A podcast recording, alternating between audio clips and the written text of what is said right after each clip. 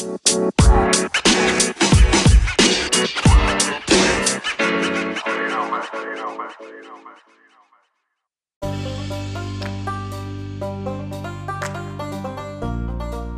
to your daily dose of Historical events podcast. This is a series of episodes in which we talk about important events from long ago.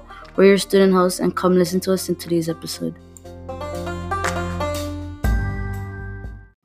Today's topic is the Wild West, which brings about a time of cowboys, outlaws, gunslingers, and more.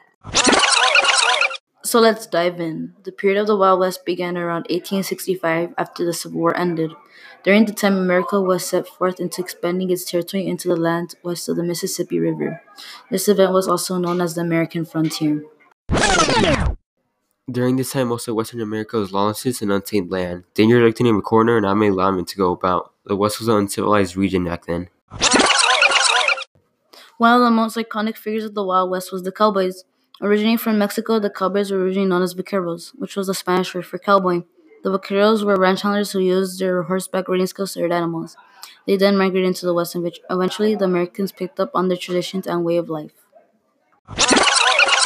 Another interesting part of the Wild West was the notorious outlaws. These criminals were infamous for the crimes they committed during this era.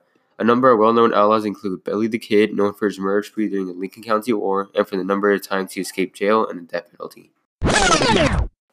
Another includes Jesse James in the James Younger Gang, popular for executing the first ever bank robbery in America. In the end, they got away with $60,000. Then there's John Wesley Hardin, a deadly swift gunslinger who shot multiple people for foolish reasons such as arguments and when snoring. At last, their crime spree came to an end with most of them either being shot by lawmen or by someone else as a result of their reputation. The criminal legacies carry on after death. Finally, to conclude our journey through the Wild West is the Pony Express.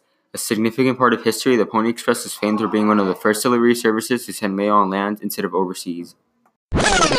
Changing from a small crew into a large business in less than a year, the Pony Express was widely popular for delivering mail in just 10 days, depending on the location.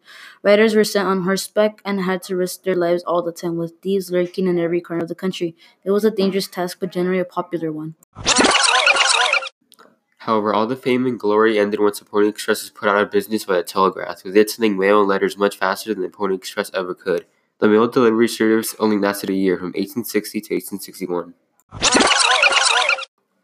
The Wild West brought upon a time of expansion of civilization into Western America. Recognized for its many stories, the legacy of the Wild West will continue on forever. The Wild West lasted from about 1865 to 1895, marking the end of an exciting 30 year long era.